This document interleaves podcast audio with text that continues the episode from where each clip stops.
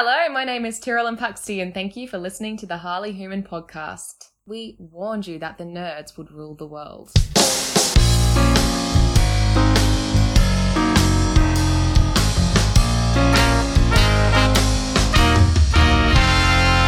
They used to say to keep the devil away, to stand by your rights, not be tempted by the night. Funny enough, his skin soft as silk. I don't feel any urge to drown in my own guilt. He's the devil, he's the devil, in disguise. Watch his eyes, he's waiting. I am aching for him.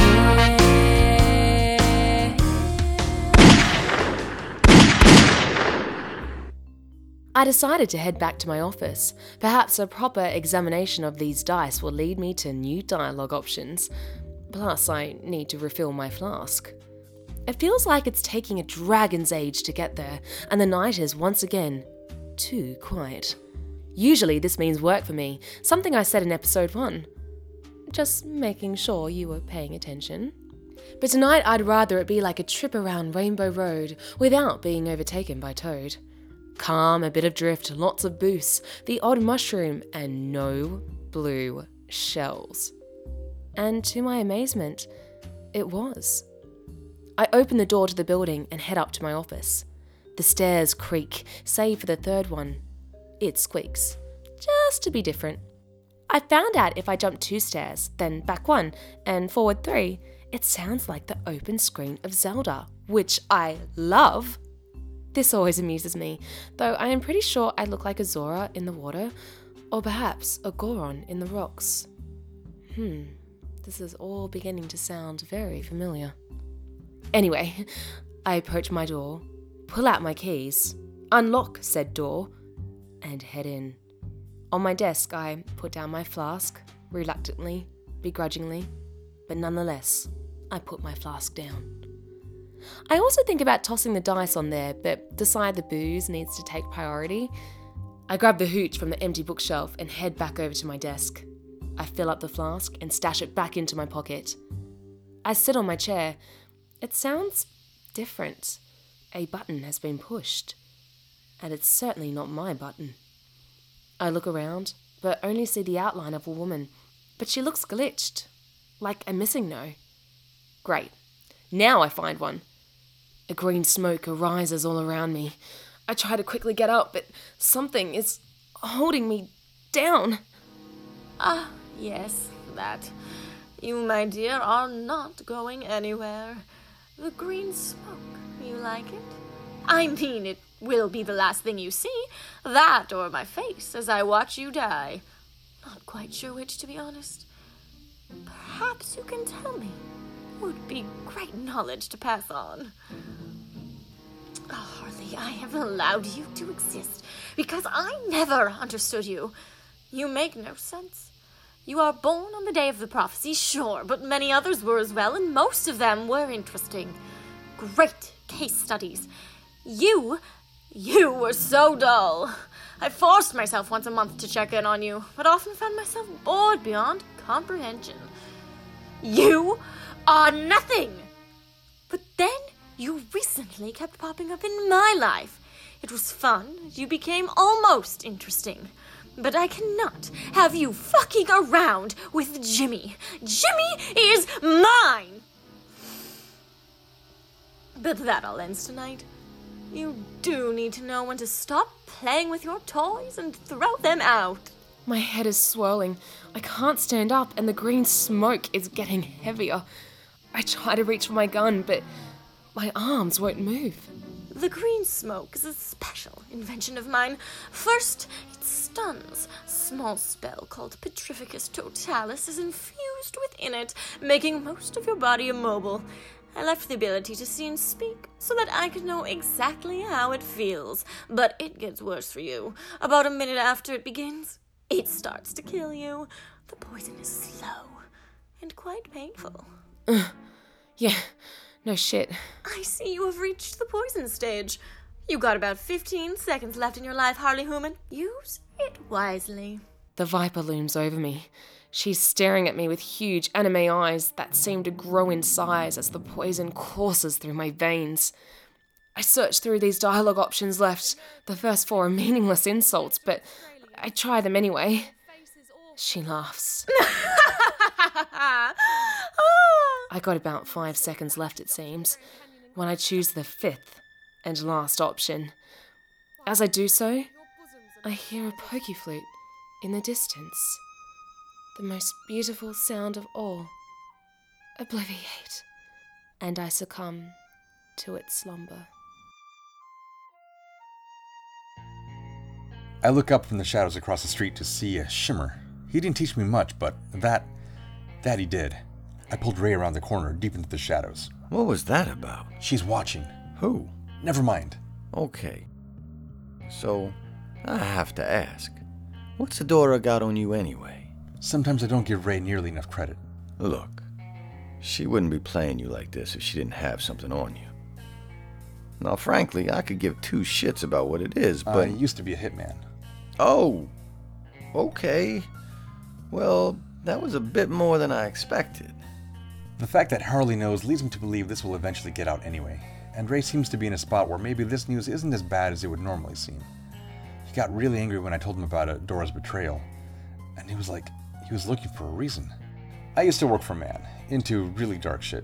He found me after I had done a couple jobs bounty work, this guy owed Bugsy 10 G's, this one owed Al a nude suit and was late on delivery, basic freelance shit.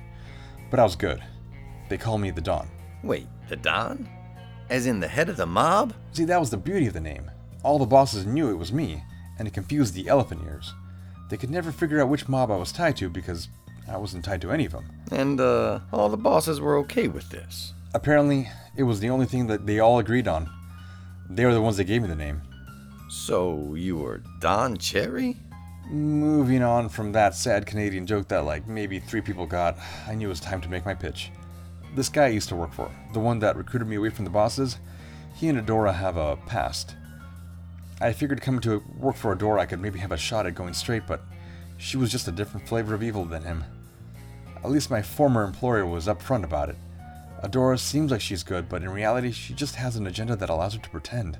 Look, I think it's time we do something about Adora, but I'm not convinced she's evil. I just think we need to take her down a peg or two, you know? Let her let her know she ain't all that. If you're thinking about icing her. Okay, plan B. I need to shape this so it aligns with his agenda. I have to go for. No, no, no, no, no. I wasn't talking about killing her. Those days, regardless of anything else, are behind me. But I think my former boss would appreciate an audience with her. You see, he taught her her magic, and she abused it to create the Viper. And like that, I got him. Are you telling me she turned Vanessa into the Viper? The love of Jimmy's life? The woman who tortured me, tortured us? She created her? You better have proof. Room of requirement. Bookcase. Fourth shelf from the top. Fourth book in. Press the spine three times, then twice more like our knock. Then go to page 45 and read. Ray and I head back towards the door to Umbrella and wait around the corner. Adora rolls out about five minutes later, stares at the spot that I saw shimmer for a moment. She says something, a small puff of smoke happens, but nothing was there, so she heads on, convinced that the area is clear. We sneak back into Umbrella, head to Adora's office, and I let Ray do the rest. If Cherry's telling the truth about this. Okay, here's the bookshelf. Fourth shelf from the top. Fourth book in. I tried to take it off the shelf, but it won't move. Tap the spine three times, then twice more. Page 45. I give it a go. Three taps, then twice more. I pull the book off the shelf and it comes off without an issue. I flip through the pages and find page 45. I stare at it in disbelief. It looks like it looks like a magic spell that allows you to search people's memories. There's a footer at the bottom that reads, Ensure you warn the patient that this procedure is quite painful and there will be terrible side effects. This should only be done as an absolute last resort. I close the book, put it back on the shelf where it locks back in place, and then I look hard back at Cherry. A resolve builds within me. When do we start? It is clear that my memory spell got dispelled the first time. I should make sure this one holds. And if not, perhaps something more permanent. I decided to head down to Jimmy's joint to check in on Baby. I really did like him, truly. But I cannot have him blabbing about memory spells. I rely on them too much. I get to the door and listen in. When I refused to answer, she froze me with her magic and told me something I hope I never, ever forget again. I listen in as he retells that night in perfect detail. Oh, this memory spell didn't even take hold. I guess it's time for Plan B. I wait for Miss Hooman to leave via the back door.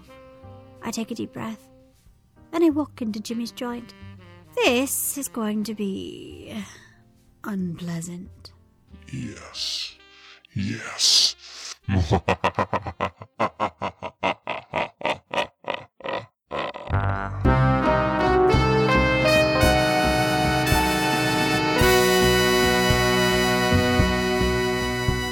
Harley Hooman is a production of a few really dope actors, plus the writer and producer of this episode, Blair Beveridge. The voice of Harley is Tyrolin Puxty. The voice of Adora was Paula Rhodes. The voice of the Viper was Dayeanne Hutton. The voice of Ray was Jeff Mueller. The voice of Cherry was Gil Ramirez. The voice of Francis was Classy Don, and the voice of Baby was Joey Couture. Original music by Tyrolin Puxty and a variety of background music provided by various artists, including Kevin MacLeod. For all information on Harley Hooman, please visit harleyhooman.com.